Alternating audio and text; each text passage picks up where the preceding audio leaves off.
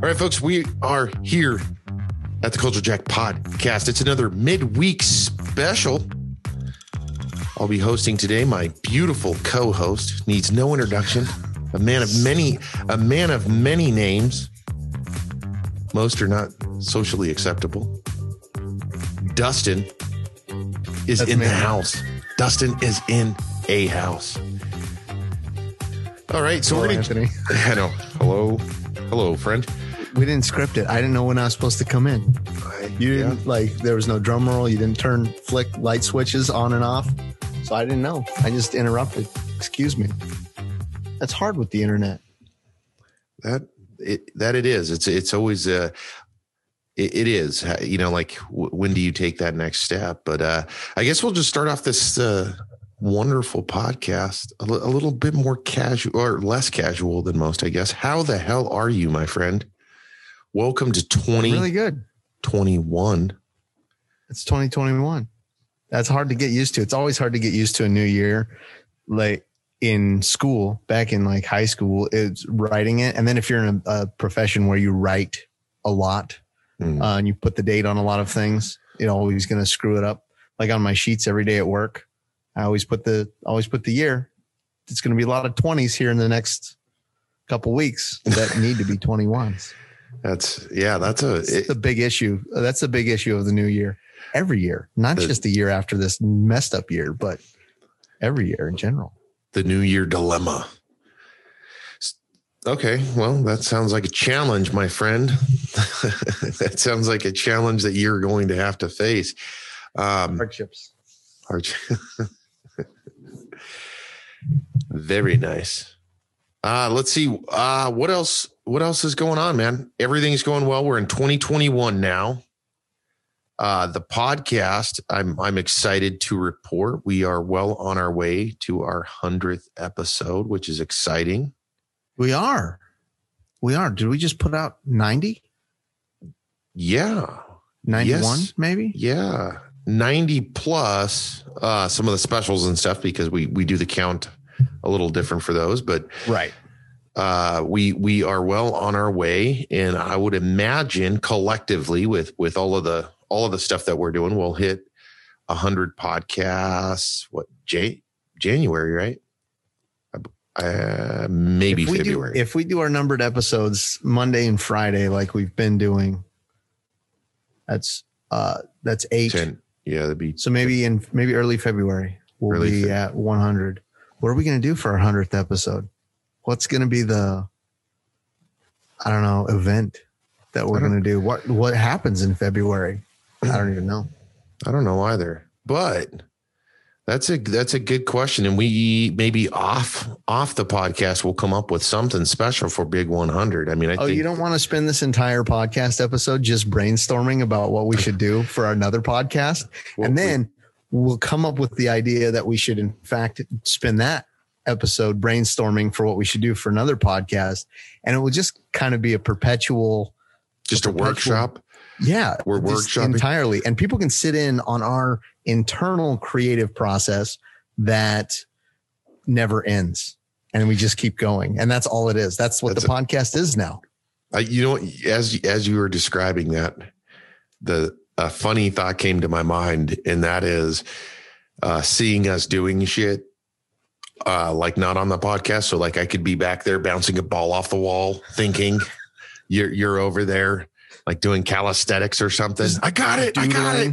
Or yeah. Pacing is really good for thinking and being creative. Yep, that's it. We'll need to get a big clock in here that it'll zoom in on the time. Just 2 hours. Separate. We're not even talking to each other. And then we just, after 2 hours, we just come back to the microphone and say, that was a good episode. And then turn it off. Well, what we would do is, anytime one of us has an idea, you'll see him come from across the room, go from across the room. Dustin. Oh, shit, dude, I got Dustin, a good one. Hold on. I got it. And we'll have, think about it. We could have hours logged in the podcast of just brainstorming sessions. Right. But we'd have to censor a lot of it too. We'd have to bleep out a lot of it because we don't want anyone to have our good ideas before we can deliver. are good ideas. We'll just blur. We're going to blur. Like if it's drawn, or something, it's all blurred. Yep. Like now, while I describe, it's all blurred out. My voice is bleeped out. That's a genius idea. I think we're onto something there. It's not. It's terrible. No, we're not onto anything. That it is. All right. So moving on, folks, moving on. We're going to come up with something here to talk about. I did want to play a little bit of a guessing game with you today that I'm making up as we go. Okay. I'm ready. I'm excited. I love games. Okay. Well, this game or this idea was stemmed from my feed on Facebook. And you may have taken notice of this, or maybe you haven't. I'm going to find out here in a moment. But essentially over the last several weeks, I noticed a little slider with public figures on it. Do you know what I'm talking about? So on Facebook, you're scrolling down and then like, you'll have like, you know, I don't know. So some public figure, and then that. Oh, you haven't seen that before. Well, I mean, I've seen like, you know, especially with the election season just past, like political ads with those public figures. Yeah. But they're like sponsored ads, like anything else. I haven't seen anything that sounds like what you're describing. Yeah. It's not an ad. Maybe it's because like, I liked, actors or whatever. And that's essentially, it's like, it really can be anybody, but today we're going to focus on predominantly TV show, movie, actors, comedians. Anyways, you can scroll through it. I think maybe it's because do you follow any actors or celebrity? Okay. So maybe that's the reason why it popped up. I just thought it was interesting. I've been thinking about following Jack Black though. That's, it sounds like quite a commitment. Look, I've really been struggling with this. Yeah. The past few weeks I've been like, do I click that follow button? Is Jack Black really worth me paying attention to his every move on all of his posts on Facebook? I don't know. That is awesome. The world's yet to decide. And I am as well. That is. Yeah. It sounds like you have been working really out struggling. Some kind of plan with the family on guys. I think today's the 2021's here. I'm going to friend Jack Black. Get them all down, sat around the table. Sit down, family. We've got a life decision to make. I thought this was important enough that we needed to discuss it as a family. I can't in good conscience make this decision on my own. And so I needed your opinions, your feedback on it before I went ahead and followed Jack Black on Facebook. No, I don't follow any celebrities on Facebook. Okay. So who do you follow on Facebook? What celebrity wise? What was that? Jack Black? No, I don't follow Jack. Actually, yes, I do. I think I do follow Jack Black. I've got like some basic celebrities that, you know, like I think I follow Mark Wahlberg and just a handful. It wasn't very many until that stupid scroller thing. Cause it's like, well, you know what it's like when it recommends friends, right? You know what I'm talking about? Yeah. It's the like same. You may know this person. Yeah. It's the same exact thing, except for it's just public figures. So like, gotcha. You know, and over the last several weeks, it's caught my attention because, you know, I'll look down and then there's, you know, James, like that's how I ended up following James Hetfield from Metallica. I'm like, oh shit. I like James Hetfield. I like Metallica. He's got some cool posts. And, you know, you're just scrolling through and then you see, you know, a celebrity that you may want to follow. Anyways. This is the game, my friend. Okay. This has caught my attention several times. And the thing that really caught my attention after seeing this, I don't know how many times over the last several weeks or months, is the followers that these celebrities have. So I took some screenshots and I'm not going to share them with you. I'm going to tell you, I'm going to ask you the celebrity and you're going to tell me. So this is just a game for me. This isn't a game for us to play. You're putting me on the spot right now. I'm putting you on the spot. Okay. I'm ready. Okay. So I'm going to name the celebrity. And if you need help, tell me. And then you need to guess how big you think their following is. Okay. So the number. The number. Yep. Okay. Can you give me one and the number so I can get like a baseline? Because right now, like, I don't know where I would start. Okay. So give me one that you think would be a good baseline And then I can measure their success in my brain, find that baseline, and then up or down from the other ones. Okay. Well, I'll give you Bob Odenkirk. You know who that is, right? Yeah, he's the Better Call Saul guy, right? Yep, absolutely. Okay. So his following is at 462,000 followers. Okay. 462. And this is on Facebook. Yep. Okay. And okay, so we'll start with 2,000 for power. Yep. So we'll start with a fairly easy one. And I know you know this guy, I know you know this guy. Norman Reedus. You know who that is, right? Norman Reedus, Daryl from The Walking Dead. Yep. Oh, it's my turn. Yeah, I got to guess the number now. There you go. Yep. So Odenkirk is at 462,000. He's an established actor, but he's more of a side character most of the time, I think. Daryl, Norman Reedus is a newer actor in comparison. However, his star power, I might argue, is a little bit larger than Odenkirk's. So I'm gonna say he's at a cool 747,000. Go up. You're gonna have to go up substantially. This one's actually a kind of a surprise to me. Some of these are wow. All right. Don't forget Norman Reedus also did Boondock Saints 1 and 2, which did do Boondock Saints and notoriously a internet superstar with memes. And that's true too. The way that when he cries, ladies' wombs explode, apparently. So with his charm and now his Boondock Saints also allocated and categorized under his following it's 2.7 million. He comes in and this is kind of extreme at 7.4 million followers. Dang.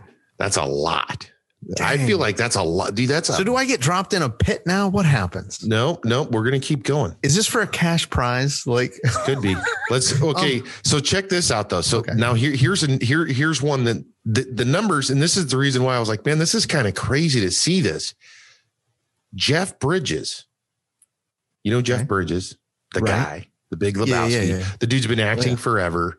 He's a legend. Yeah, he is the dude, right? He's a legend in Hollywood. The guy's just done a bunch. He's got a band. He's done all these things. What is Jeff Bridges at? I bet he's less than Daryl. I bet he's less. Just because of the way you're being so goddamn cheeky about it. Mm-hmm. I bet he's he's less. He's less. How less?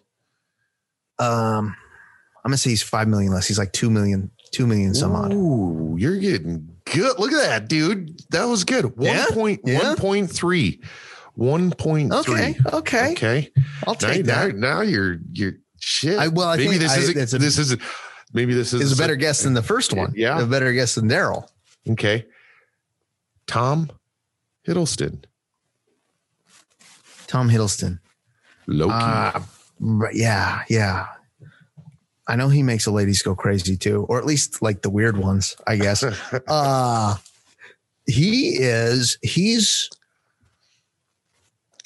don't know. I feel like he's more of an internet guy too.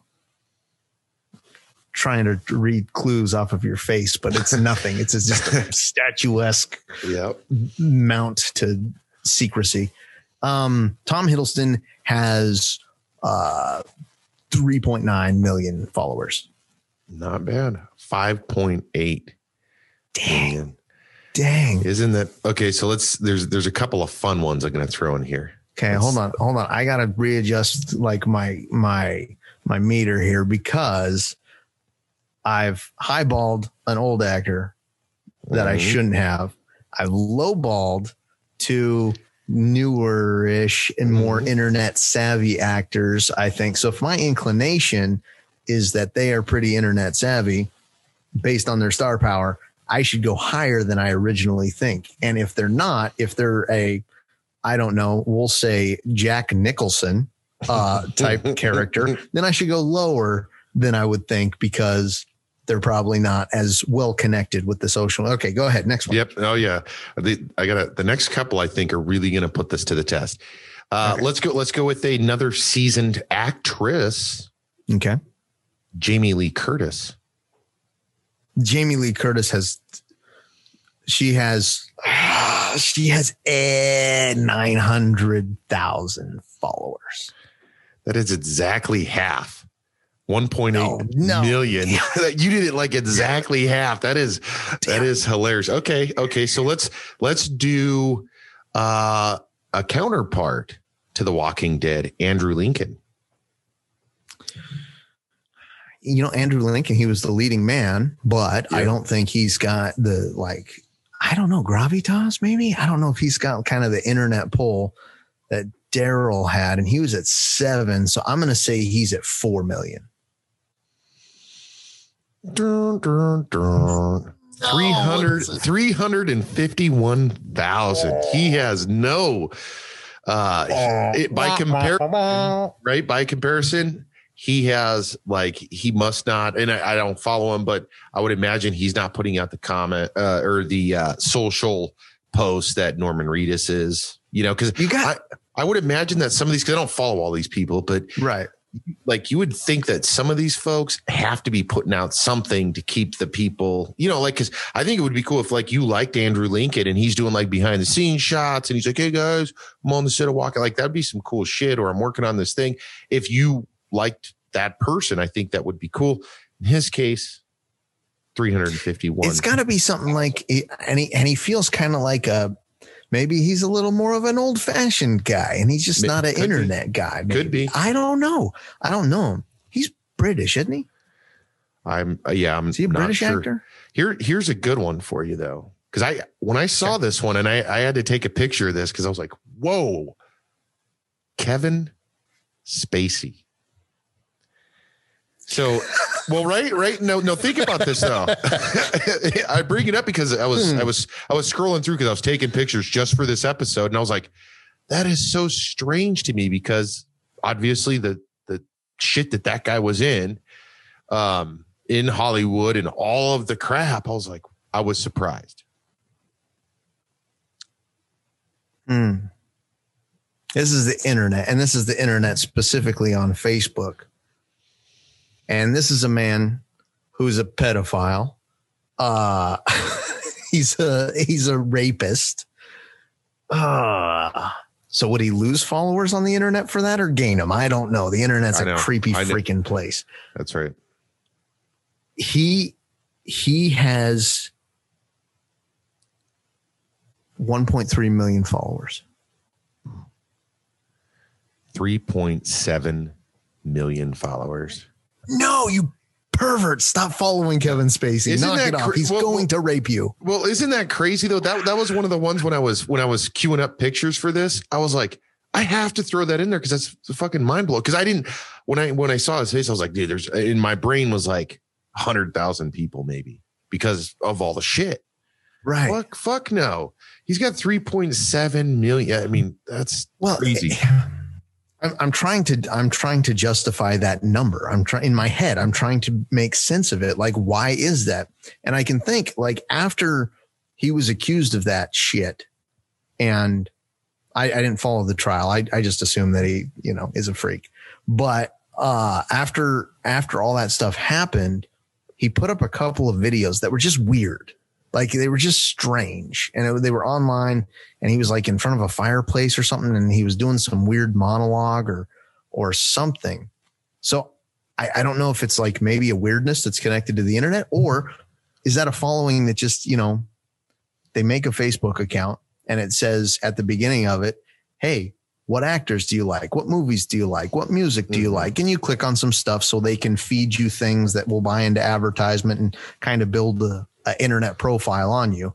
And people were just like, oh, Kevin Spacey's neat. And then whoosh, moved along and you don't go back and check it. Like, I don't know anyone that's in there, like reorganizing their preferences for likes and dislikes on their hobbies and interests. This would be a follow, but to your point though, what I'm guessing was because before all of that shit came out, the guy was an A-list actor. I mean, like he was with House of Cards and all that stuff, dude. House of Cards, Baby Driver, the list goes on and on. Usual Suspects. I mean, there's so many good Kevin Spacey movies that easily justifies a large preview. But maybe, and I have no clue, this is a fucking guess, maybe that drew interest and people kind of followed him because of all the bad shit that was happening. Could be. Maybe they're just like, it's a, you know, the internet is interested in maybe not just depravity, but also in things that are memeable. And if they're following someone like him, who's done things like that, maybe they're looking for interesting videos and photos that he posts to memeify them and to lampoon them, perhaps. I don't know. I mean, that would be a better excuse than being like, oh, I still am a really big Kevin Spacey fan. And I just want to follow his work online. Which I don't think the guy will ever. I don't know. Do you think he'll ever be in a movie or TV show again? You know, I don't know. As quick as the public is, especially the internet going public, is to come to a fervor and come to an outrage, it is equally as quick to forget things like that. It is equally as quick to just go, I don't even remember what happened yesterday, more or less 5 years ago. And so you see a lot of these celebrities that are embroiled in these scandals that come back just based on the merit of time. There's a statute of limitations that passes that it's not on the forefront of people's minds because that's changing so quick all the time. So I don't know. I know that, you know, people that paid attention when things happen are probably less likely than new people coming in and looking for an old show to watch on Netflix or something like that. So yeah, that's crazy. Let's keep going. Let's do what about Gal Gadot? Oh, Miss Wonder Woman. Yeah. She's popular. She's got 15 million followers. Damn. That's good. Oh, you're good. 16, what is it? 16 million. All right. 16 million. That was a hell of a guess. Well, okay. She also organized that song with all the celebrities. Did you see that one? Yeah. Then it got trashed on. It got horrible. Skewered. Yeah. It was so tone deaf. And all these celebrities are in their houses going, oh, come on, let's just get along, as people are losing their jobs and businesses and their family members are getting sick. And it's like, Gal, come on. Yeah. Let's knock that off. That's what you can do when you got that Wonder Woman money, son. I know. Wonder Woman celebrity. You can do that shit. We're not getting cast. I know. You should have been cast as Wonder Woman. I should have been cast as Cheetah. And we should have made that movie. That sounds like a Zack Snyder remake. It does. Patty Jenkins, the Jenkins cut. And yep, that's right. It's us. That's it. They're like, we knew you guys were the ones that we should have chosen in the first place. What the fuck? Oh my God. That would be amazing. Amazingly horrible. Moving on. Bryan Cranston. Where's the Cranston at? Because that guy's a pretty big deal in Hollywood. He is, and he was in Mighty Morphin Power Rangers, so I'm sure he's over 10 million. But Zed? That's Zed. Yeah, he was. Yeah, that's right. He was in the new Power Rangers. I hope they make a sequel. Saban, make a sequel to Power Rangers. They need to do that adult Power Rangers. Remember that guy made the trailer that was on YouTube 10 years ago? Dude, that was so awesome. Wasn't that dude like he was like the Red Ranger, wasn't he? One of them was an original Power Ranger. Yeah. Yeah, I think it was. If not, no, I think you're. I think you're right. I believe you're right. Anyways, Bryan Cranston, where's the Cranston, Mr. Breaking Bad himself? Bryan Cranston has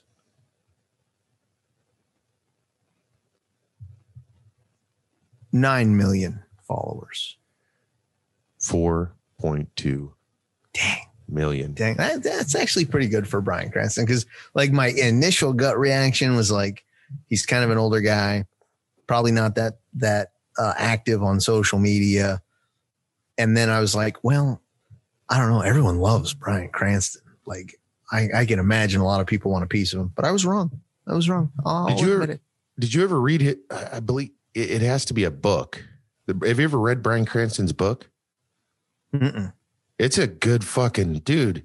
It is an incredible story. Like his dad was like a B-rated actor in Hollywood, and like all the shit that guy went through, and like crazy ex-girlfriend that tried to murder him.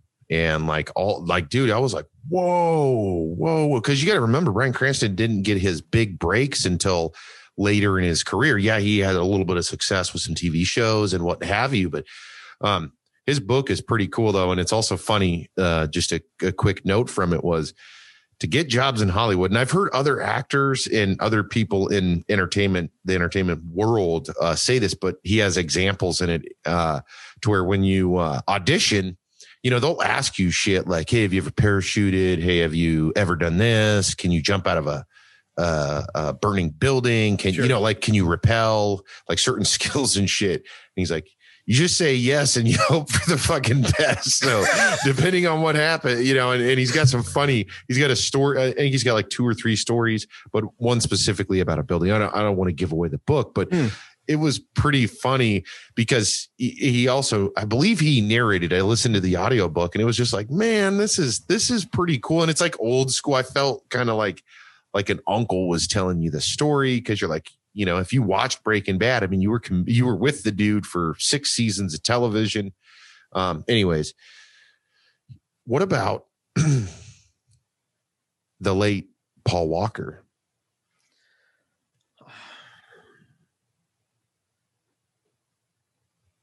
$2 million. Higher? $6 million.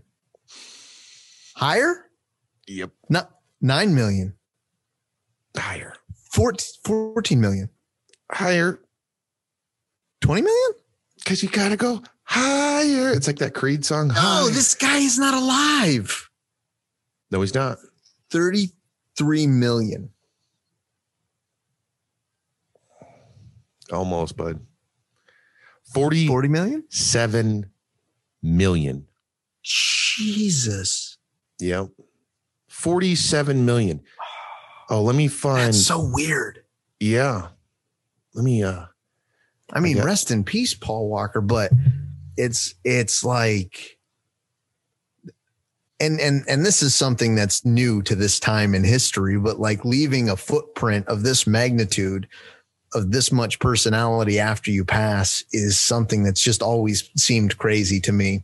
You'll have, you know, people's old musings on Facebook and Twitter and on YouTube. You'll have videos of them and then podcasts that will outlive the people that are making them. And it's just, it's weird to think. And then it's weird to eat. It's weirder still to think that a celebrity that passes like Paul Walker, I wonder if he gained that.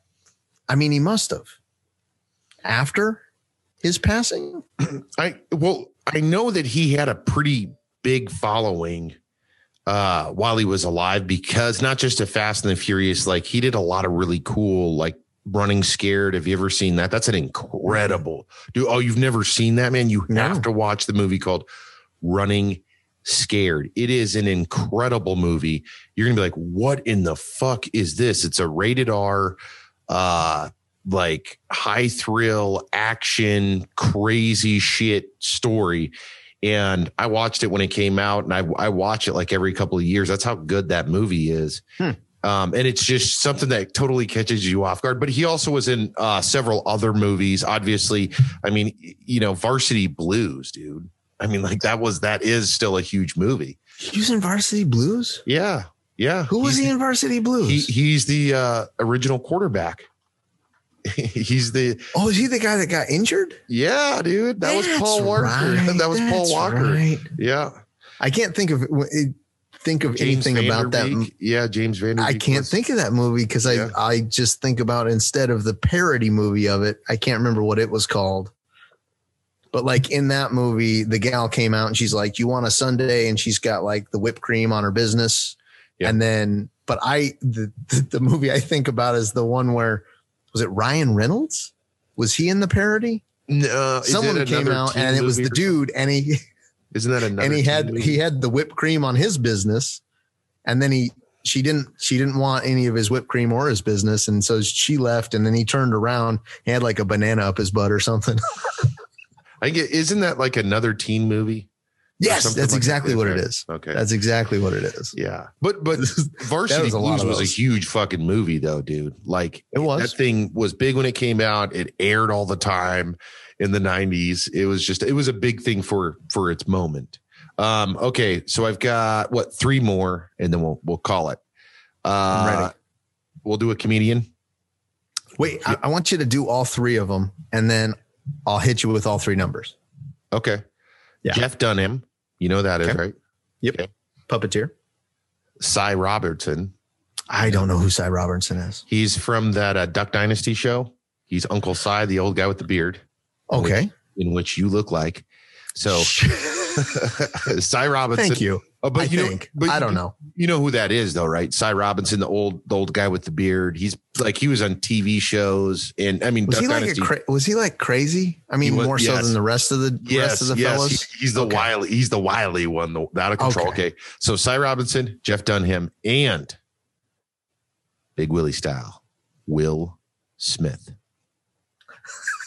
I was like, Big Willie Styles. Who's that? Yep. All right.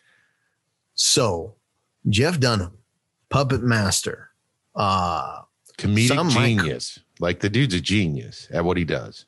Yeah, a genius. I wasn't just about to call him a hack. Anyway, Jeff Dunham has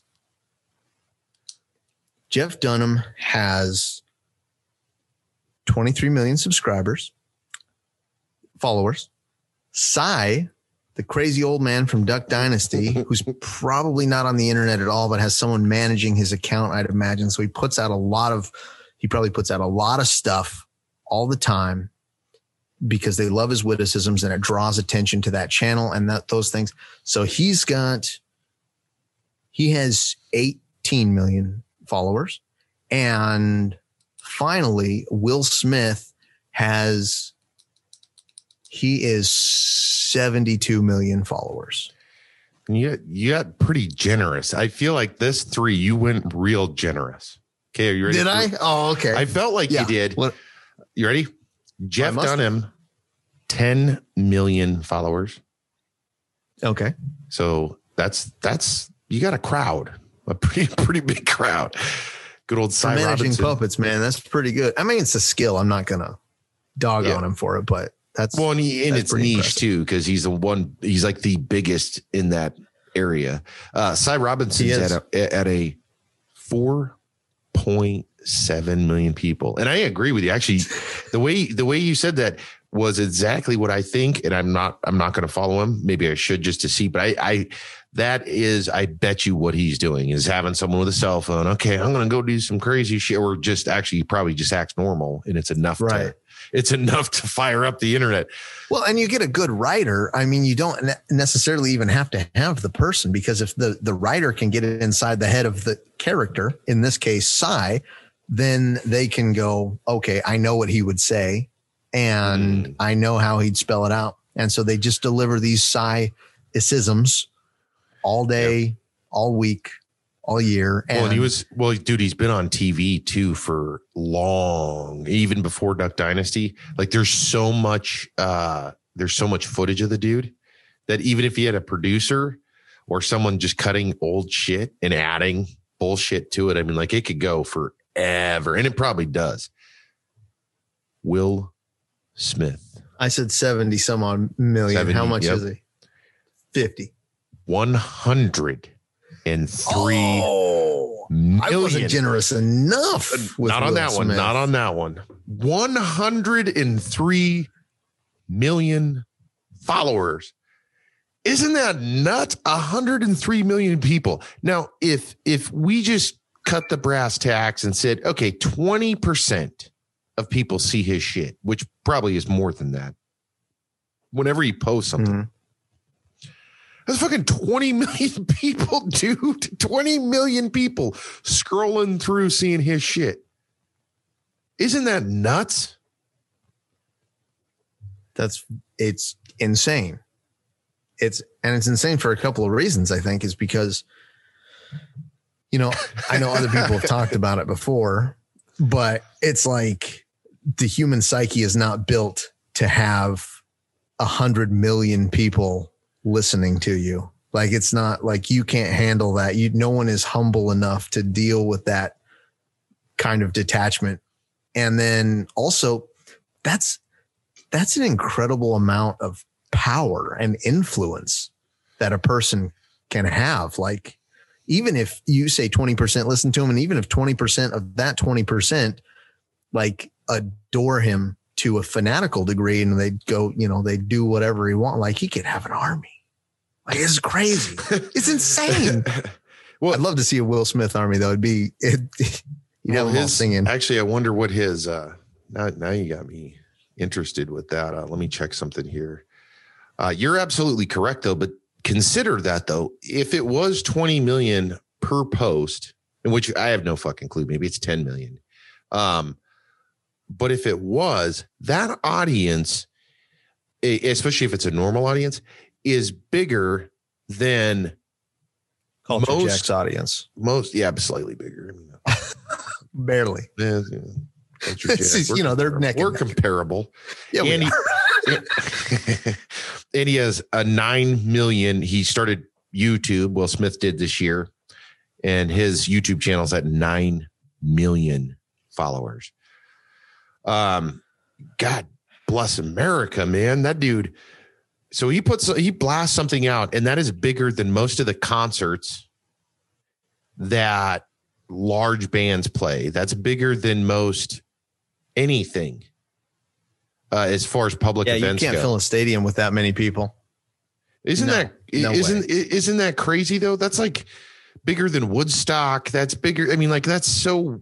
It's almost weird. Isn't it? It's almost weird, or maybe it is weird. It's weird. You're absolutely right. It's 100% weird. Okay, so you've sent me through the ringer. You've quizzed. Did I win the game? Am I winning, Dad? Yeah. No, you did well. I just thought it would be a fun thing to do. I thought it would be a fun. Okay, so now that we've gone through this exercise, I just quickly looked up on my phone because we had talked about following Jack Black. Mm-hmm. And so I looked up Jack Black's Facebook page. Okay. And I've got the number of people that like the page. I don't know if that's comparable to the follow, but probably pretty close. So yep. I'm going to ask you, how many people follow Jack Black on Facebook? 5.8 million. Oh, that's pretty good. That's pretty good. It's actually 7.4 million. Mm. So he also just started a YouTube channel. He's up. He's, I think, almost at 2 million.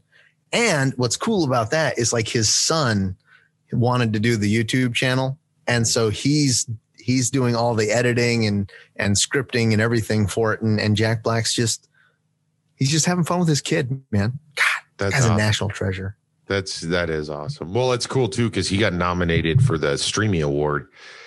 He got nominated for that YouTube Streamy. So did, the hell's that guy's name? Jablinski Games did?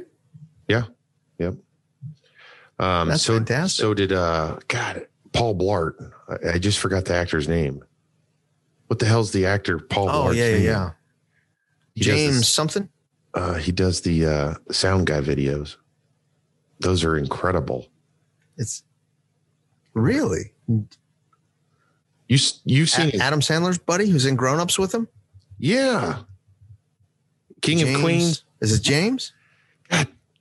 No, I don't know why his name is just, dude, his name. Why don't you just call him Paul Blart? We know who you're talking about. I know that. Well, that in itself turned into a national treasure, I feel like, because you know how many jokes have been referenced to Paul Blart? Hold on here. What the hell is that guy's name? There he is. It's Kevin James. Damn it, dude. We were waiting. I knew it was James. I knew it was James in there. It wasn't the first name by far.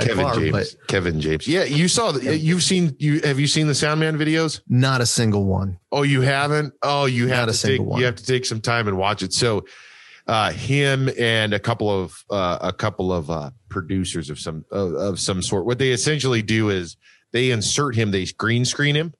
And then they insert him into movies. So like he's in I, Robot with Will Smith. Will Smith pulls up and he's like, we got to do another take, Will. And it's like, dude, it looks really good. He's in the Joker.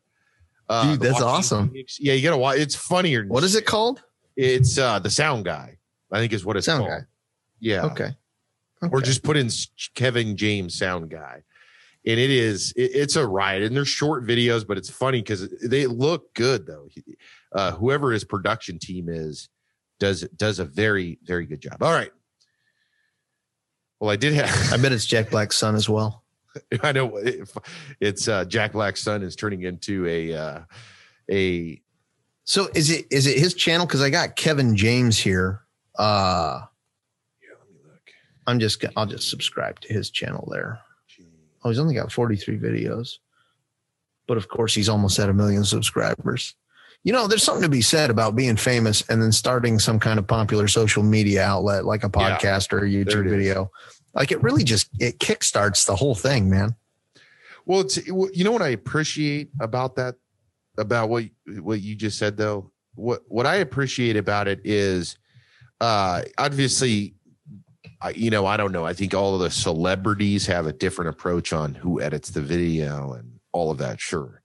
But I appreciate it because you get a normal person for the most part, right? Like the Kevin James stuff is funny shit, but like in the sentiment of, hey, I'm a Hollywood actor, Jack Black, or I'm a Hollywood actor, Will Smith's channel. I've watched several of his videos to where it's like, he's a normal person. Granted, he's an extremely wealthy and well-known person, but when you're watching him talk about shit, you're like, this is just an extremely talented dude. Like he couldn't do your job. He couldn't do my job because that's just not what he was built for. But he's relatable in that sense, because when you watch him on fucking Bad Boys or whatever, there's no relationship there. There is, this is a cool fucking movie. Thank you, Jerry Bruckheimer. Well, there was that time that we spent, you know, being cops that didn't follow by the book exactly. And we went out on our own.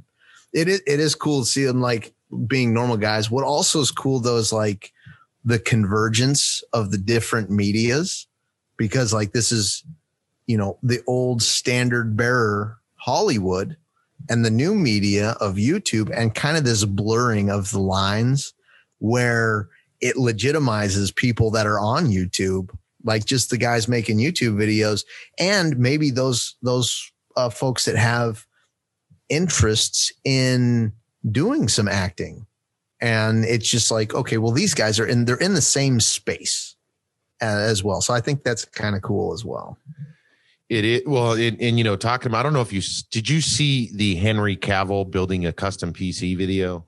That thing like blew up the internet. No, it sounds awesome. Oh, it is. It did extremely well. And he's like he's just in a room in his house, nothing really fancy. And he's like, I got some computer parts. I'm going to put this shit together. And he struggles, dude. And he finally gets it. He fucked it up and he says he fucked it up. I mean, like, but it's like, granted, it's the appeal is obviously it's Superman, dude. It's Superman. It's The Witcher. Like, how cool is that to see that guy do it? But it's also cool because you get to see them do some shit that you can go do this yourself. And here Superman is fucking doing, and he did fuck it up, but he's had a couple of videos and it was all done with his cell phone, dude. And he's like stressing out and all this shit. And it's real. And it was like, this is fucking cool to see. That human part of it. It's not no longer just a caricature. And it's relatable. And again, I mean, there was no good videography. There wasn't anything like fancy about what he did, but the response from just the YouTube community, from the gaming community, everybody was like, this is the fucking coolest shit ever to see this dude do this. You know, I thought that was kind of a cool a cool thing. All right. Should we keep going? How you feeling? Yeah, man. Yeah, this is loads of fun. You've prepared such wonderful treats this evening. I'm very excited. Well, I didn't expect for the game to go as long as it did. So I apologize for that. I just thought it would be kind of a fun thing to do. If there's one thing we found out about this podcast and our ability to talk incessantly or talk at length and at volume, I think that's it. That's what we found out, that we can do that. We're good at it. We're good at it, man. Point taken, good sir. Are you ready? Here we go. Yeah. First question. It's another question. Figure I'll start with that, and then I've got some nice topics to dive into. Okay. Because the holiday season's over, all of those wretched scalpers, all of those console Grinches have been dropping prices. And they have. I've seen several dropping on Facebook Marketplace, Craigslist, eBay, and the sort. Especially for consoles, the freaking graphics cards haven't dropped yet because they didn't get as many waves like the PlayStation and Xboxes. My question to you, and I chuckled as I thought about this in preparation, was this, and you got to be honest here. Okay. If you did not get your Xboxes when you did, okay, what, and we'll say to date, or we'll say actually let's rewind a week or two right before Christmas, what price would you have paid for a Xbox? For an Xbox Series X, the one that I was fortunate enough to get. Yes. If I was unable to, what would have been the scalped price? What would have been the scalp price? And would you have paid a scalp price? That's an interesting question. I'm not sure. Like, my immediate gut reaction, because I have such loathing for people that buy the things with no intention to play them, but more so just to make a buck off of people that really are passionate about the hobby. Is, screw those guys. I will wait. I have an Xbox One X that works fine. However, I hear that with this year, but go ahead and tell me with this year, because right, Anthony, turn around, because I have to have a word with left Anthony. Left Anthony, listen. If it was the amount of hype that I had for this thing as I was waiting outside the store for it, and in the couple of days leading up, I might have paid maybe up to $100 extra to get it now, as opposed to waiting for it another 6 months. And that's assuming that I knew that another one was coming in 6 months. If I didn't know when the next one was coming in, I'd probably be more likely.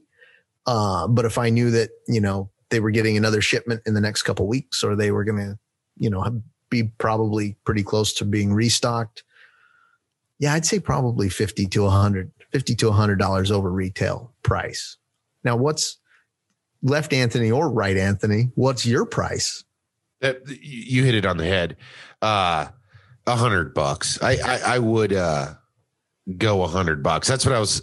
So I've seen these stupid things on Facebook, and the reason I say it's funny is, you remember what they were at $1,000, like across the board, a cheap one. Yep, and then. Yeah.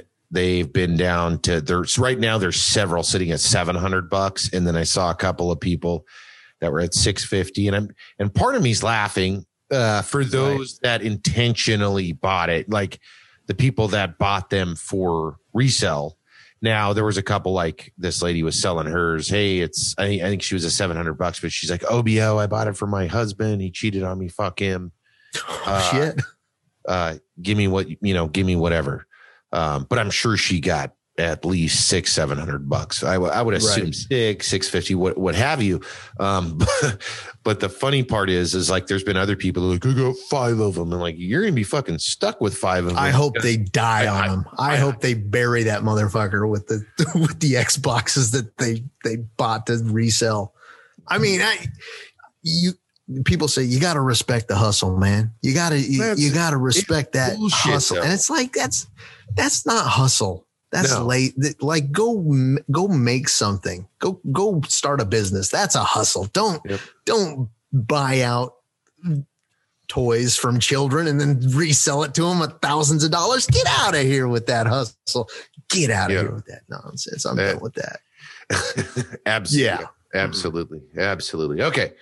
I just thought that was an interesting thing because I keep seeing them, dude. They're gonna bottom out at retail, and then we're gonna get. I would like to say that I'd have no part of my body or soul that would ever buy a console over retail value or buy anything scalped over what I would have paid for it otherwise. Because then if that was an inclination that I had and other people had and you had, then there wouldn't be scalpers. There wouldn't be these cretins that prey on desperation. But I can't say that there's that part of me because I am a consumer and I like to consume things I like to have things. So it's basic supply and demand though, dude. If there was enough supply to meet the demand, this would never even have been a conversation ever. Right. So this is compounded by coronavirus and the lack of parts and pieces, and then the manufacturers just not being able to make enough or ship enough, because I'm sure that they knew that there was going to be demand for these things. They absolutely had to be. All right, let's see. Okay, here's another question for you. We have, over the full length of Culture Jacked, have often referenced video games to movies, right? And how shitty that goes, that transformation. Right. Until recently, Sonic has been the turning point. But yeah, go on. So let's reverse the role for a minute, a little bit. What movie or book would make, and is there one that you wanted a video game for, or has there been, I'll open that up, that was incredible? So I guess to specify, are you talking about like direct adaptations, like scene for scene, or kind of like they do, like the Sonic movie was not a Sonic game. It had characters similar to it, and it had maybe elements. You can go that route. That's fine. But don't choose fucking Sonic. Come on. I'm not going to choose Sonic. Sonic Part 2. That wouldn't make sense because that wasn't your question. Movie to video game. So I couldn't be like, well, the Sonic movie would make a great video game. Genius. Genius. Thank you, Sega. I found the loophole and I dove right through it. No, I think there's been really good superhero video games. And so that's like comic to movie to video games, like the Batman games, the Arkham games are amazing. Yep. The Spider-Man games are amazing. I'm trying to think what else, because I don't know, maybe there hasn't been a lot. I mean, there's been a lot of like cash grabs. I remember you and I playing the Flintstones back on the Super Nintendo Entertainment System.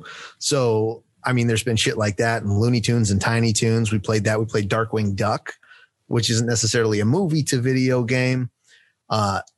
Jurassic Park was a really good video game back on the Super Nintendo. Hey, you know a game that you and I played a shitload as kids? Yeah. That was a movie turned into a game, True Lies. True Lies was an amazing game. You remember that was one of the games that I recall. I total recall. Playing the living shit out of that, though. You remember how many countless hours we played that game?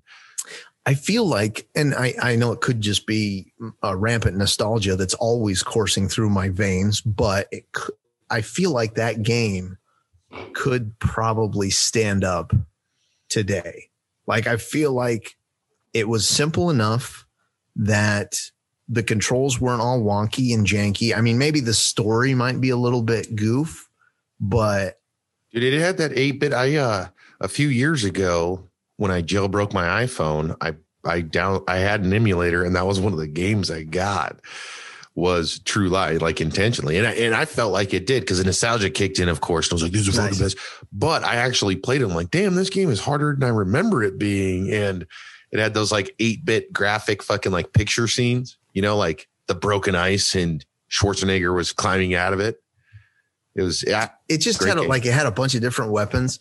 Yep. I know it was harder than you remember it because I've gone back to play older games as well. And I've tried to get my kids to play older games. Well, my brother more so than me. He's a sadist apparently.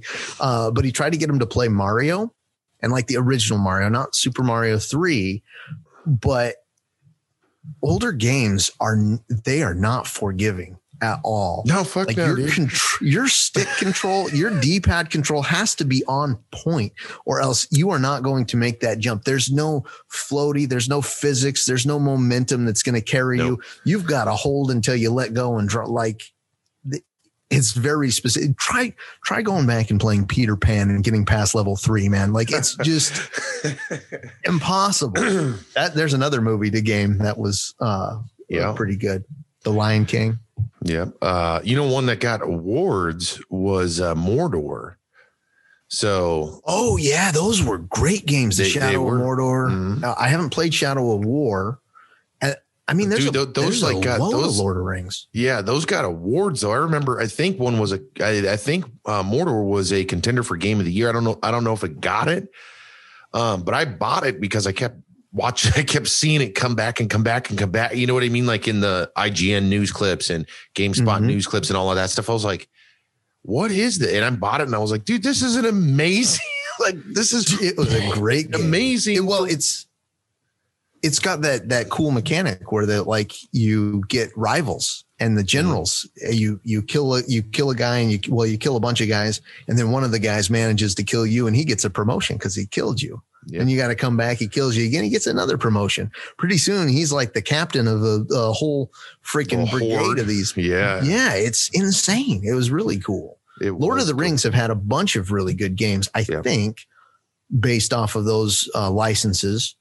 And then also Star Wars. I mean, there's been a buttload of Star Wars games. Yeah. And there's been some translated really big Star Wars games. I think what you've done here with this question and this conversation is you've proven that there is zero problem translating a movie to a game. All of the problem comes in when they try and take a game to a movie. They have a hard time with it. Let's go back to the question though. Is there a movie or TV show or book that you would like to see again? That I want to see. I didn't even answer the question. What a jerk. Let's see. A movie, a game, or a TV show that I would like to see. Now, all the TV shows I feel like I watch are just ridiculous. All of the cartoons that I watch are anime. And so they've had adaptations, but they've all been really poor. So I'd love to see a really good video game adaptation of a movie like Akira or Ghost in the Shell. Like that would be awesome. Gosh, what else? What do you think? You got to spitball for a sec because I got to go plug in my phone. It's about to die. I'll be right back. Yeah.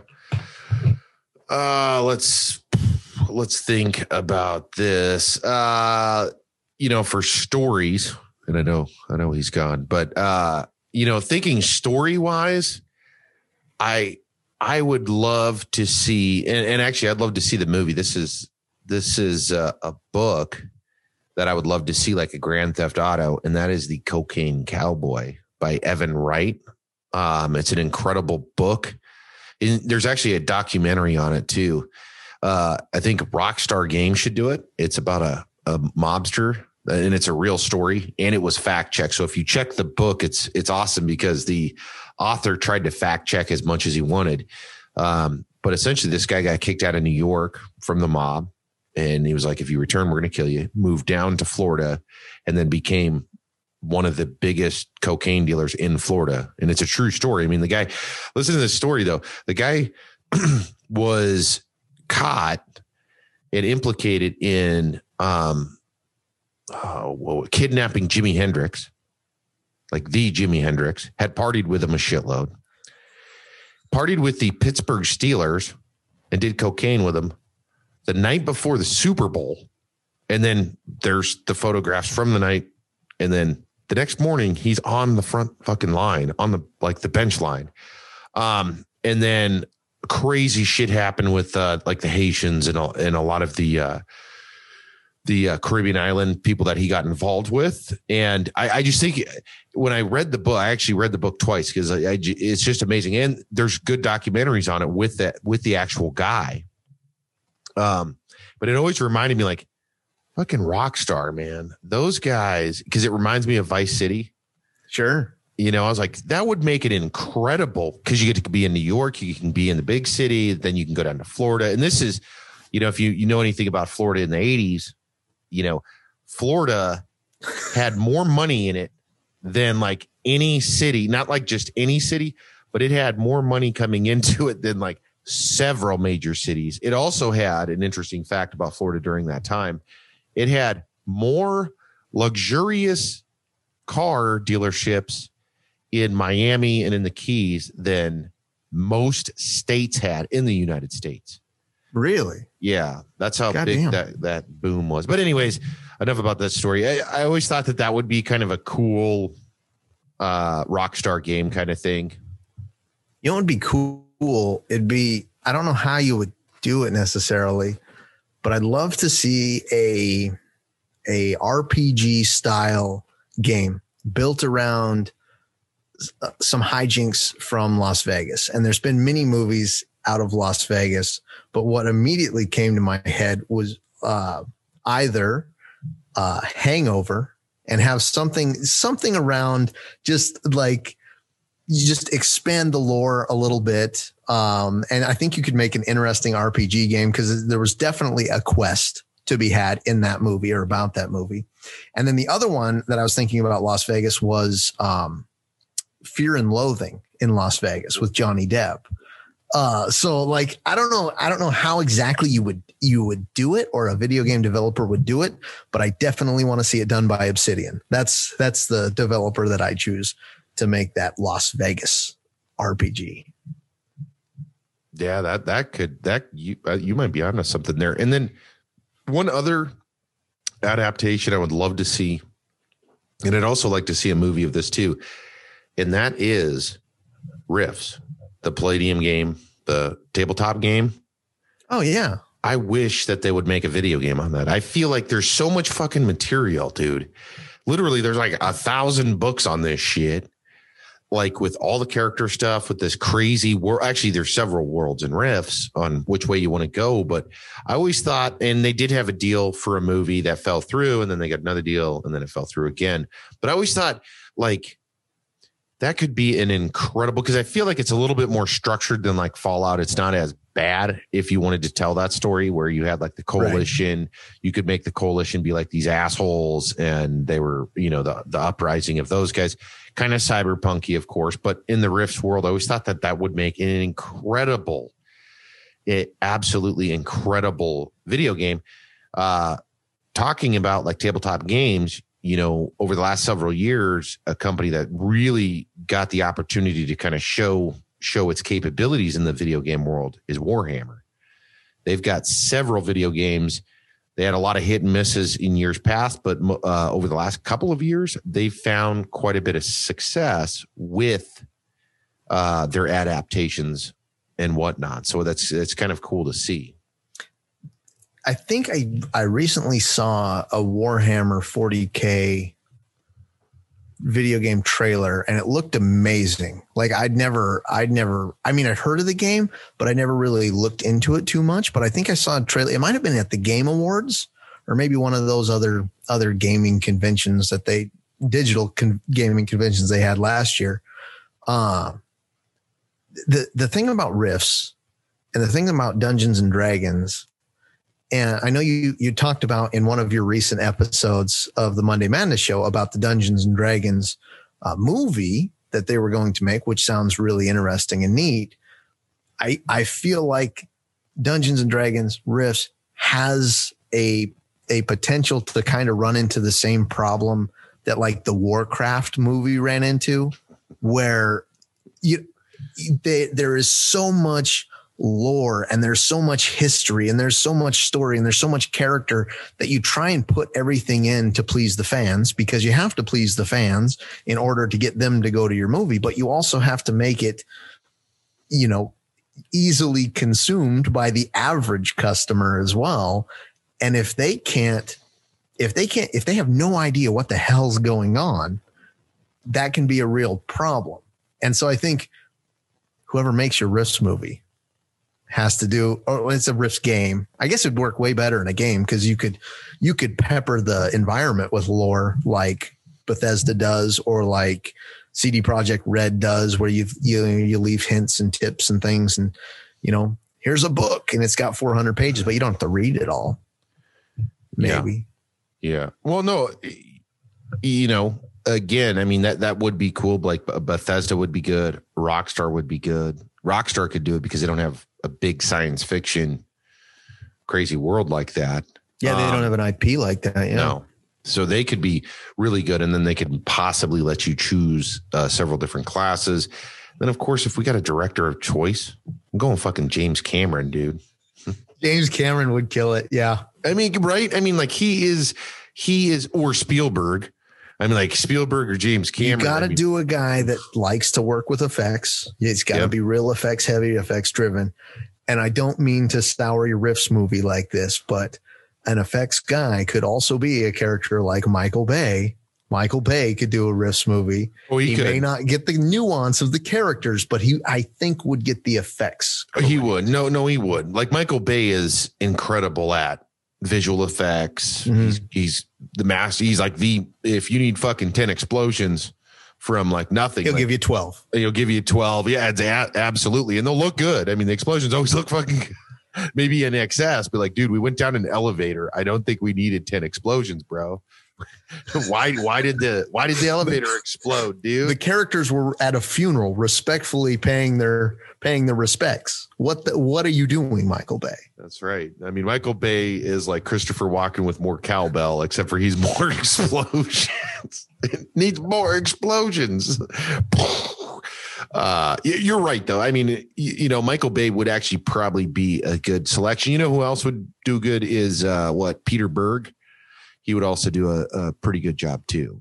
And I don't know who that is, or I'm not familiar right off the top of my head. Have you seen like Mile 22, that Mark Wahlberg movie, The Patriot? Mm-mm. Fuck. All right, well, forget it. Disregard. He's also. Do they have any superpowers? I'm sorry, friend. Neither one of those videos they had super powers. Listen, listeners of Culture Jack, Anthony has a very tough hill to climb, because he has to do a podcast with a literal adult child. And so sorry to you, Anthony, and sorry to you out there as well. At some point, folks, he will watch a movie that is A, with real people, not just anime. B, here's the doozy. They will not have any powers of any kind. You know, that combination. Not either or. We've talked about Martin Scorsese and how he's like, superhero movies are ruining the cinematic experience. I'm the opposite. I'm like, Scorsese movies are ruining the superhero experience. I'm the other guy. I'm the guy on the other side that's like, you know what? All these heavy dramas can just piss right off, because they're just ruining. They're just taking up theater space for Marvel. That's what they're doing. And that's what's funny about, you know, what's funny about that is those actors are like, fuck, I got to do one of those real movies. I got to do, if I've been in tights for the last 10 years, you know, I mean, you know, that's what Hugh Jackman with the whole hanging the Wolverine suit up was like, fuck, dude, you know, I'm heading into that middle age. I got to do something else. I don't want to be remembered just for Wolverine. But that's kind of a respectable. I mean, you got to respect that to some degree, because I mean, as cool as it is, as much. I mean, like the guy brought fucking a shitload of money into the pockets of the production companies and all of that. But it's just like, in my mind, it's just like just being an action guy, right? Like if you just did 10 years of flat action, you're gonna be like, well, fuck, dude, now you're 50 something. Well, for the actors, I understand, because you want to submit, like, have a legacy of some kind left behind. You want to be known as, you know, more than just this character. But I mean, realistically, this could all just be a trend and a fad. And we've talked about superhero fatigue and how people are getting tired of it, which they aren't. These things do amazing all the time. But I don't know when the time is, 20 years down the road, 50 years down the road, or maybe never. So. I don't know. Yeah, I think as long as it's got good writing, good casting, then they're good to go. It has to be a good story, just like any movie. But now I really feel like the superhero thing is just an enhancer for the movie. It's the big umbrella over the different genres within it. Well, yeah, because I mean, like, how many of these like special ops movies? And I've watched a fuckload. Like, especially as a kid, I loved those like Navy SEAL movies and special operations. But it's that same thing towards like, oh, this guy can shoot, you know, 10 miles away and split the hair on a gnat's ass and blah blah blah blah blah blah. Like, there's a lot of those things. Football movies, you know, this guy fucking breaks the record and he's the hero. Right. Or he's got the ability to be the hero. He gets hurt and then he recovers. It's the same fucking thing now, because it's not as I shouldn't say this, but they're not as bad. Now, there are certain movies that are just flat out superhero movies with mediocre, again, stories. That's how I felt about the Justice League. That's how I felt about Superman versus Batman. Where it's like, this is, to me, a superhero movie. We got to watch the Justice League. And we we've got to talk about it, because I think we've both had too much time away from it. And then the Snyder Cut's coming out. You and I have talked about it before. So we need to compare and contrast, and we need to be educated, and we need to be frosty for when that cut comes out, so we can. We're going to really identify which was better. Yeah, we're going to do one of these shows, one of the midweek specials, and we will review the movie ahead of time, because we can't fucking. I wish we could sit here and just air the movie and talk shit through the whole thing. But dude, that would be so good.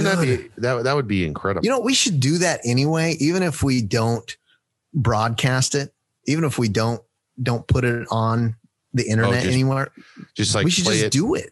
Play it. Well, the thing is like, how do we do that? Then because we would have to have headphones in, because I think it'll pick the audio up, and then we'll get a fucking. Oh no, like, but I'm just saying that we don't post it forever. We just keep it and give it to our children. That's our gift. That's their inheritance. The legacy, like they're like, do we get any money or property or your inheritance, material goods? Yeah. Well, son, you get to open the vault. Open the vault, son. To watch this 2.5-hour movie of your father and this other man watching the Zack Snyder original piece that was taken over by Joss Whedon, and many people say were butchered. Fortunately, you have the complete set. You also have this movie of your father and this other man watching the Zack Snyder cut for more hours of DC madness. Yep. It's like a total of 8 hours. You get their full commentary, every piece of their commentary. You get the original movie, and you get the Zack Snyder cut. That's the legacy. That's what we leave behind for our children. That's like 10 hours of footage, dude. I can't think of anything of more value, to be honest. That is legacy, my friend. That is something that could go on for probably ever.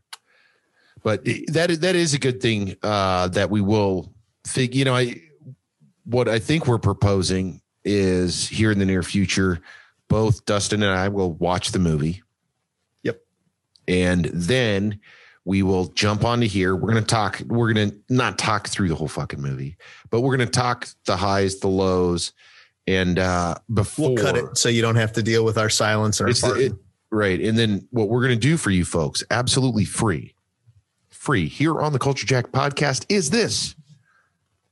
You need to send in $19.99, and we're going to give you the Culture Jack cut. Before the Snyder cut. You know how much that costs studios? It's not going to cost studios a damn thing, because we're going to do it here on the Culture Jack podcast. That's right. We are going to insert the extra scenes that are needed We're going to have to put Cheetah in the movie because that's the only characters we play. Like we said, Wonder Woman and then Cheetah, respectively. So there's just going to be a lot of extra scenes with those two characters in it. You just got to go with it, though, guys. You got to go with it. It's free. It's innovative. It's new. And it's a Culture Jack cut. That's a Mike. What was the viral? There was a viral marketing campaign for the Snyder Cut that was, it was like release the Snyder Cut. And so we got to have released the Culture Jack cut or something along those lines. That's right. And then we'll play the same song and get kicked off. Right. Hallelujah. That's right. Yeah. Remember they got kicked off for copyright. I was listening to Kevin Smith's podcast, Fat Man on Batman or Fat Man Beyond now. And they were watching the trailer for the new Justice League Zack Snyder cut, and they got booted off of YouTube while they were streaming this podcast because of that song. Song got them into trouble. So yeah, the guys from Watchmen, because that's what Zack Snyder did the Watchmen too. I forgot that. Zack Snyder could do your Riffs movie. No, come on, Will. Alan Moore. Okay. Hold your judgment on whether Zack Snyder can direct your Riffs movie until after you see the Snyder cut. How about that? That sounds fair. Okay, that's fair. Yeah, that's fair. That's fair. But talk to kind of close out that conversation. So we are going to do that podcast. When does it come out? March 31st? March 21st? Yeah, it's March something. I think it's like the second. Then. Well, it's like, let me look it up because we gotta plan this because it's going to be a 2-part deal because we got to do pre. If the people that are listening and watching want to be involved in the planning, they can just tune into one of our other brainstorming podcasts, like we talked about. We're going to do a bunch of podcasts of us just tossing ideas back and forth. They can sit in on one of those. I mean, you don't have to tell them now. We could just keep them. I was just trying to see. Oh, it just says March 2021. Okay, regardless. Yeah. So we will do the review of the real deal, and then we'll do the revision.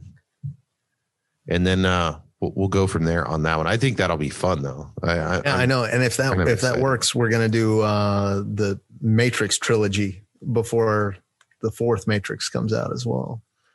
Are we going to do like each? We're going to have to do like one movie. No, I'm coming to your house, man. And we're going to sit on the couch and we are going to binge these mothers. And we're going to. That would be it. We could do that. I think we could do that.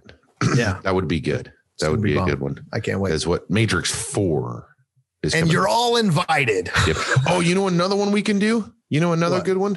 Fucking Suicide Squad versus Suicide Squad. Oh, we could. That would be a good one. Because David Ayer wants the Ayer cut. And I don't even think it's worth asking for an Ayer cut with James Gunn doing another Suicide Squad. Like you're just gonna make yourself. That's bad. Bad. Sit down, kid.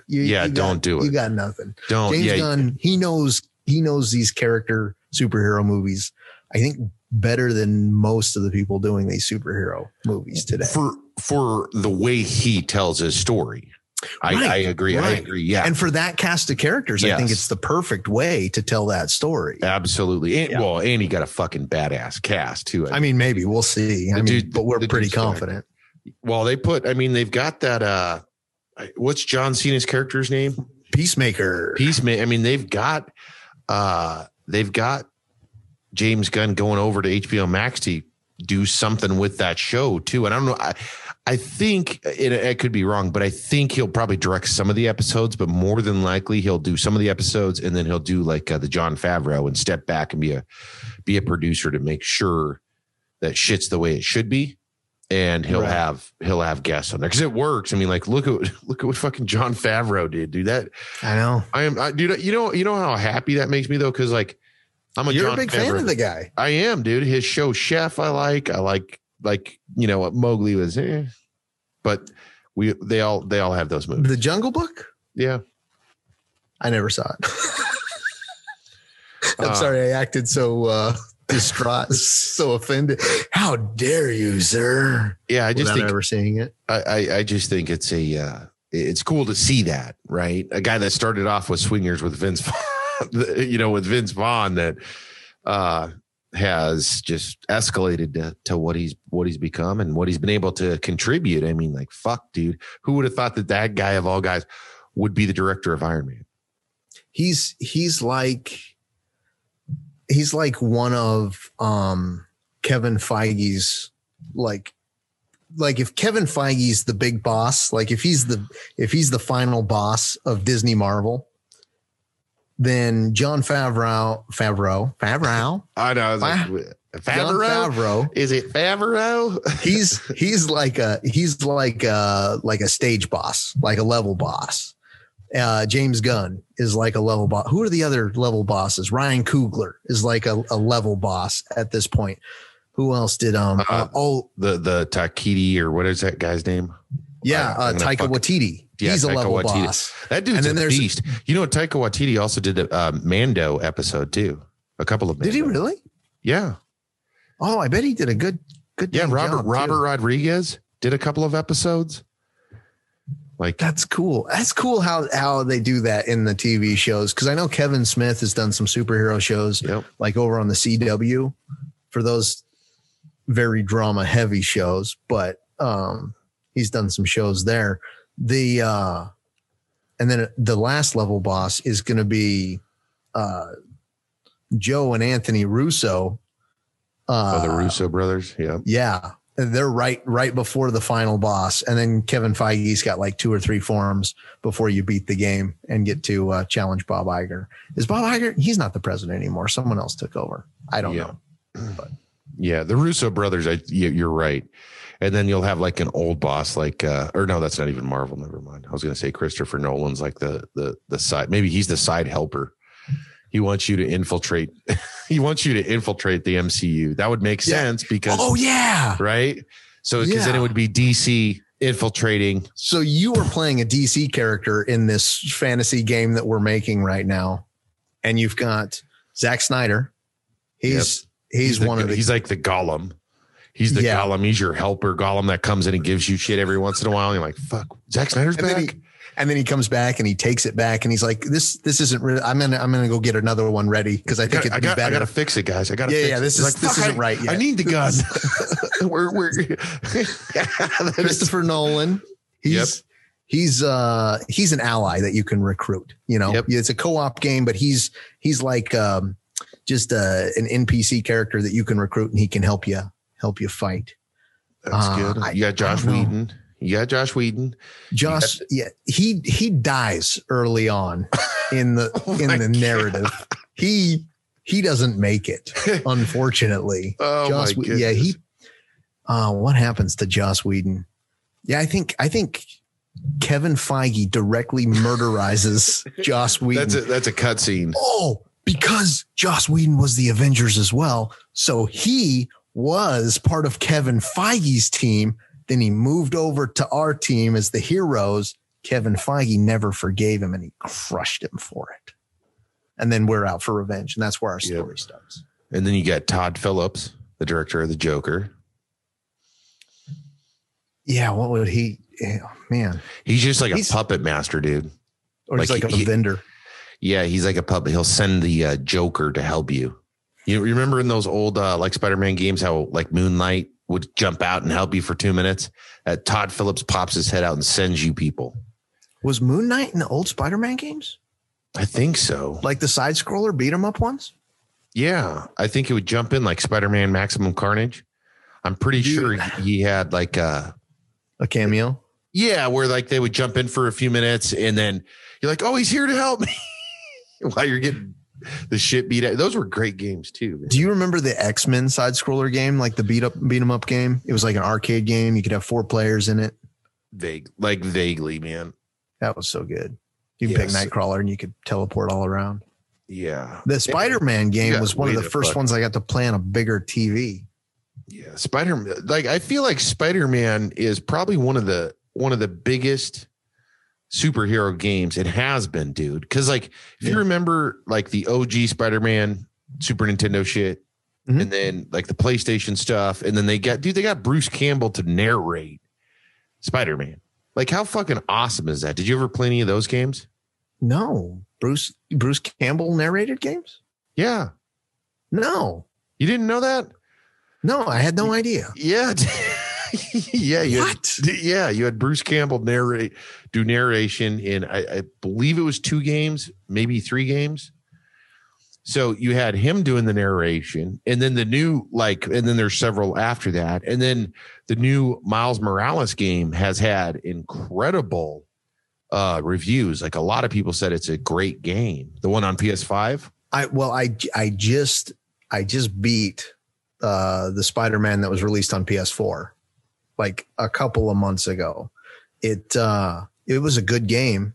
You played the Batman Arkham games, yeah, or one or two of them anyway, yep, probably. Yeah. It's like that. It's got the same style. You know, the enemies, they crowd around you, and then you just direction joystick and button toward that guy or this guy. You got a reaction button. So you get the spider sense, and then you hit the reaction button. You react to that guy who's attacking you in some way. And then it's got a pretty interesting story. You can see it coming a mile away. Like, it's not anything earth shattering. And I could probably talk about it on this podcast now because it wouldn't be spoilers for anyone out there, but I bet it'd be a spoiler for you there, Anthony. So I'm not going to ruin it for you if you someday want to pick it up, but it's a good game. I appreciate that, friend. Dude, there's a lot of good games on PlayStation 4. Like, I know we talk about Xbox all the time, but I have slept on so many PlayStation 4 games, like Horizon Zero Dawn, The Last of Us Part 2. I was going to say The Last of Us, and I bought the I think I got a PlayStation 4 Pro. It's like brand fucking.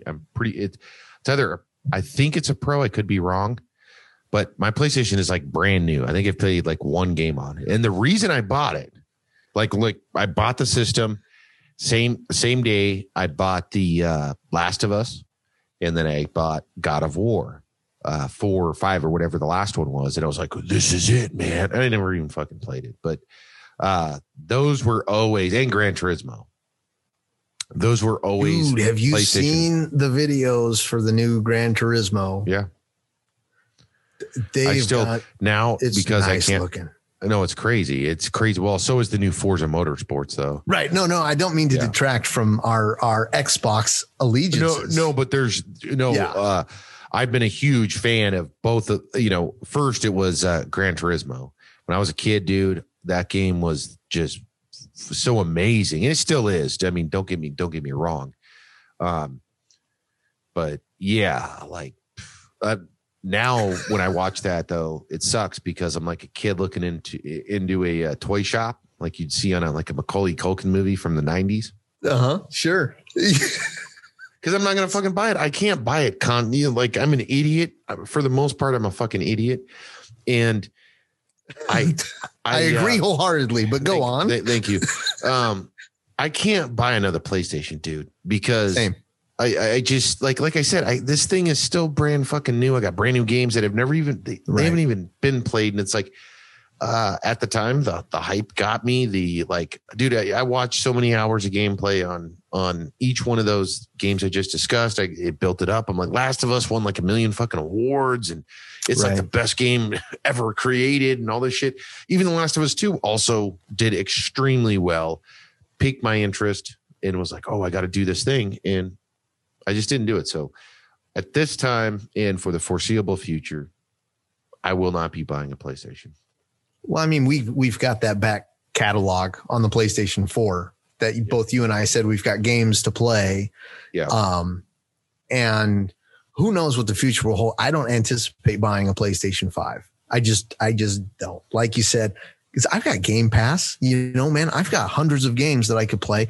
Games for Gold's giving me 4 new ones every month that I haven't beat every 4 of those since I've had the system. So I've got hundreds of games to play if I want. I could play nonstop until the day I die and probably never get bored with the games I just have right now. So maybe at some point in 4 or 5 years when the PlayStation 5 mini comes out and, you know, it's a thumb drive that you just put into your TV, maybe I'll get one then and play some of the the newer back catalog, I guess, but I don't anticipate it. I just don't. There's so much, especially with the Bethesda ZeniMax acquisition by Microsoft.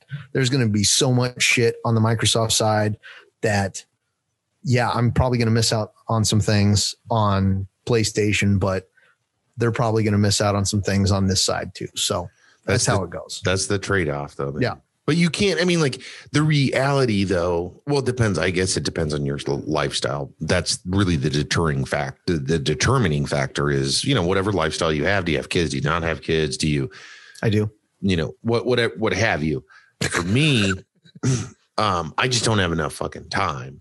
Like I want to do this, but realistically, I mean, like playing Cyberpunk right now, Call of Duty, Cold War, playing some of the games for or the stuff on Game Pass. I downloaded MotoGP.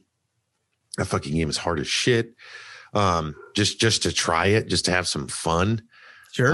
You know, I've done that kind of thing, and I'm completely satisfied with everything I have at this time. So, let me ask you a quick question. Well, one would think it's quick, but maybe it on. Yeah. Let me ask you another question here, and then I think we'll maybe wrap this episode up. And that is, all right, fine. Well, we took this turn into gaming, and I've looked into this several times over, and I want to talk kind of future state, because right now Xbox does not offer its gaming stuff for Apple iOS anyways at this time. As we know, Apple has significantly ramped up its gaming applications. It's just been a huge thing. It's part of the M1 migration, also, what have you. Android has the Xbox, right? That is right. Android Xcloud. Or xCloud. There you go. I'm not sure what PlayStation's doing, and I'm not sure what's happening with some of these other ones. But my question is the portable gaming, the mobile portable gaming, is that coming back again? Because I feel like it comes back out, disappears, comes back out, disappears. I'm not talking about cell phone games. I'm talking about true video games on whether it's your cell phone or not can be argued. But, you know, like I had two versions of the PlayStation portable. PSP. And I loved the PSP dude when I had it, man. Mm-hmm. But at the time it was cutting edge. Now you don't want one. That shit's slow. You're going to be in there forever. Right. But my question is, you know, and Nintendo to some degree answers it, the Switch, because I think Nintendo was onto something. But is there a space for the portable gaming to where whether you have an Xbox controller in your hand, like I've seen the photos of, they even have like adapters and shit. Oh, with the phone attached to it. Yeah. And then like, yeah, to where you're like sitting here with your controller. And then like, I think it like clicks up here and you can sit there and sit there and play. Or they've got the NVIDIA one that Xbox is. That's like fucking, you hook the controllers to the side. So it's got, I've seen that as well. Yep. Something like that. Man, these are good mock-ups, dude. Do you like that? That was really good. Nice. Was good. But does that pique your interest at all, being able to game at some, you know, game with, I guess, with a higher value gaming setup, whether it's your cell phone or what have you, because, you know, your cell phone's got a good screen and can do the graphics or whatever. But does that pique your interest, or do you feel like it's just going to come back out and then go right back out the door? I think that there's not going to be another, I think there's not going to be another dedicated portable system. I don't think there's going to be another dedicated device that's exclusive to that. Meaning, you know, your Nintendo Switch is portable, but yes, it's also, you dock it and you play it on your TV. Like it's a multi-function accessory. The Xbox, you can play it on your TV or directly download those games from the cloud and play on your phone with one of the two controller adapters that you were talking about. But I, for me, I don't do much portable gaming anymore, because if we're driving somewhere where I would normally be chilling, playing a game, I'm typically the guy driving. If I'm flying on a plane somewhere, I'm typically sleeping, because that's what I do. Those are teleportation devices. I get in the plane, I put my head on the window, and then I wake up somewhere else. I mean, do they even go in the air? So for me, it's not like a thing that I need. I can see maybe if I can get my games streamed quickly from my TV to my phone instead. Like if I had to take a quick trip to the John or something, and I was just like, boom, I'm right in, and I can play for, 5 minutes or however long it takes to do whatever I'm doing in there, and then back to the TV again. Maybe, I don't know, but I think there is a market for it. Like everyone else that's driving with me, everyone that's in the back seat, my kids, they could probably use something like that. I'm sure they'd love it. I don't know. Is there something is that dedicated mobile platform a place that you see yourself? No, I don't know. I mean, I keep reading into this stuff. I was at the store the other day and I was like looking at it. I'm just so unsure is the thing. And that's the reason I wanted to bring it up. I'm like, man, I like the idea, like I said, I had the PlayStation, and I enjoyed it. I used it on planes. When I worked remotely at night, I would, pop a game in before bed and just jam out on that for a few minutes. But I also have so much entertainment shit on my phone that I don't know. I think it's a cool idea, but I do think they need to figure the shit out. Like if I can play a PlayStation or an Xbox game fluidly on my phone, without restraint, without any kind of bullshit, then I think it would be cool. Cause like playing Cyberpunk. Yeah. If you're waiting for someone, or if you were in a car, or if you're, maybe you're at your aunt's house and, you're over there to help and you had some downtime or whatever. I mean, it could be a million different reasons. Shit. You could be sitting on your couch and your wife's watching Desperate Housewives and you don't want to watch it, but at least you get to sit there. Right. There's not a reality where I don't want to watch Desperate Housewives. Let's be honest. That's why I threw that out there for you, friend. Thank you. But until it gets to that point, I will not be investing anything into it because I've got enough shit. It's just like, it's almost like the Xbox and the PlayStation, like we just talked about, like on my phone alone with Audible and podcasts and YouTube and real movie, like actual movies I have stored on there. And dude, there's so much shit on my phone that I don't know that I need video games, but the thought of, playing video games recently has crossed my mind as maybe a closer for this episode. Trying not to spend as much time on social media for me is a goal of mine for 2021. And not in the sense of like, if I'm doing productive things, if I'm promoting, the Culture Jack podcast, like that to me is not, That to me is just, that's a use case, right? It's not just relentless fucking skimming. It's not using you. You're using it. Right. Sure. And I don't care about likes or any of that because I have a mission. My mission is to, do this or do that. And that's great. But collectively, I'd like to step back. And that's where, I have found myself ever since watching The Social Dilemma, talking to you about it, talking about it on the podcast. I've taken a lot of that into consideration. I'm like, fuck, it's true. It's so true that like I naturally go on there, not even intentionally. Like I found myself to where I had a couple of minutes in between things. And next thing you know, I'm like, why the fuck am I on Facebook? Or why am I even on Instagram? Like, I don't need to be on there. I was just on there like 20 minutes ago, an hour ago, skimming. And it's like, I don't know. I'm just going off. I had a thought about your portable gaming, and then you were talking about the social media stuff. I don't have as many thoughts about that. I agree.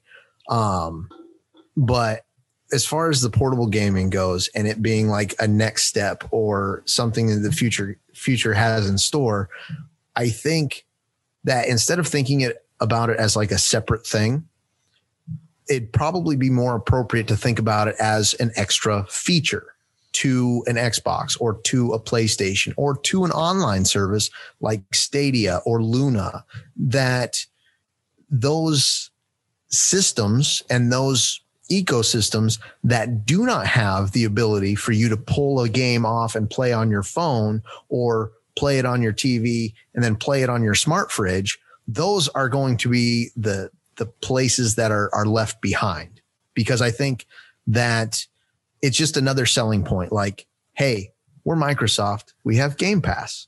Hey, we have Games for Gold. Hey, we have xCloud. These are all the things that come to you when you get the Microsoft package. And I think, yeah, it's just going to be like another feature. It's not necessarily, I think, going to be its own innovative thing or ever be as unique a thing like it was with the Game Boy and the DS. So, to enhance kind of what you're saying there, it'd be like what Netflix is, to where it's like, we don't give a shit which device you have. You watch on a computer, a television, a cell phone, any kind of cell phone. We don't give a shit. You want to watch Desperate Housewives? You can watch it on anything you want, dude. Like, but you have to have the Netflix subscription. Right. They want you at their house party. They don't care what snacks you're using. I said snacks and then using, and so it sounded like a euphemism for drugs. They don't care what snacks you're doing. Right. As long as you're at the house party, man. And I think Phil Spencer, the CEO of Microsoft, has said as such, like he wants you playing Xbox games. He wants you in the Microsoft universe. I'm sure the Sony CEO has said much the same. I'm sure the guy that runs Nintendo has said, yeah, we want you on Nintendo platforms. We want you playing Mario, whether it's on your phone or it's on your Switch. We want you here with us. So right. I think it's just kind of that, diversity of availability that they want you for. Yeah. Well, and they're still trying to figure this shit out, because they haven't, no one's done it successfully yet. I mean, Microsoft or Sony, those are the two big boys in the marketplace. Right. And streaming only works as well as the systems that support it. Like, there is not high speed internet everywhere. No, I mean, that's a piece of the puzzle that's going to need to be solved before any of these streaming innovations become really mainstream. I hate to pun it up like that, but until people have access to it, it's not going to be like the premium draw to your service. Yeah, no, you're right. You're absolutely right. Because, well, and especially on those bigger games, if you're on the bus, you hit a dark spot on the internet. Right. Bam. I mean, because that does suck, though, right? Like, as if you want the service to be what it's supposed to be, unless they dial it in and then they let you download, because they can do that. These phones today, especially if we're talking specifically about phones today, are the memories, very common for 128 gig, 256 gig and up. Right. So you've got the capacity. I mean, and then you just pull, like what you do on an Xbox. Hey, I want to download it. Or if you want to play. That'd be another option. Yeah. On your Wi-Fi or your friend's Wi-Fi or whatever. And you're like, hey, I'm just going to, do this thing. Then it's okay. But you're absolutely right. Cause that is one of the services. And because it's buffering and because it's got so much more requirements for connection, that like if it was buffering all the time, like, dude, it would not work. It just, people would be like, fuck this. I don't want to play a game. I want to play a game. Or unless you're in the city, right, with your house right next to the 5G tower, getting the cancer and the good gaming streaming all at the same place. I mean, someone out in, like in my case, rural Alaska, it's not, to me, a viable option yet. Right.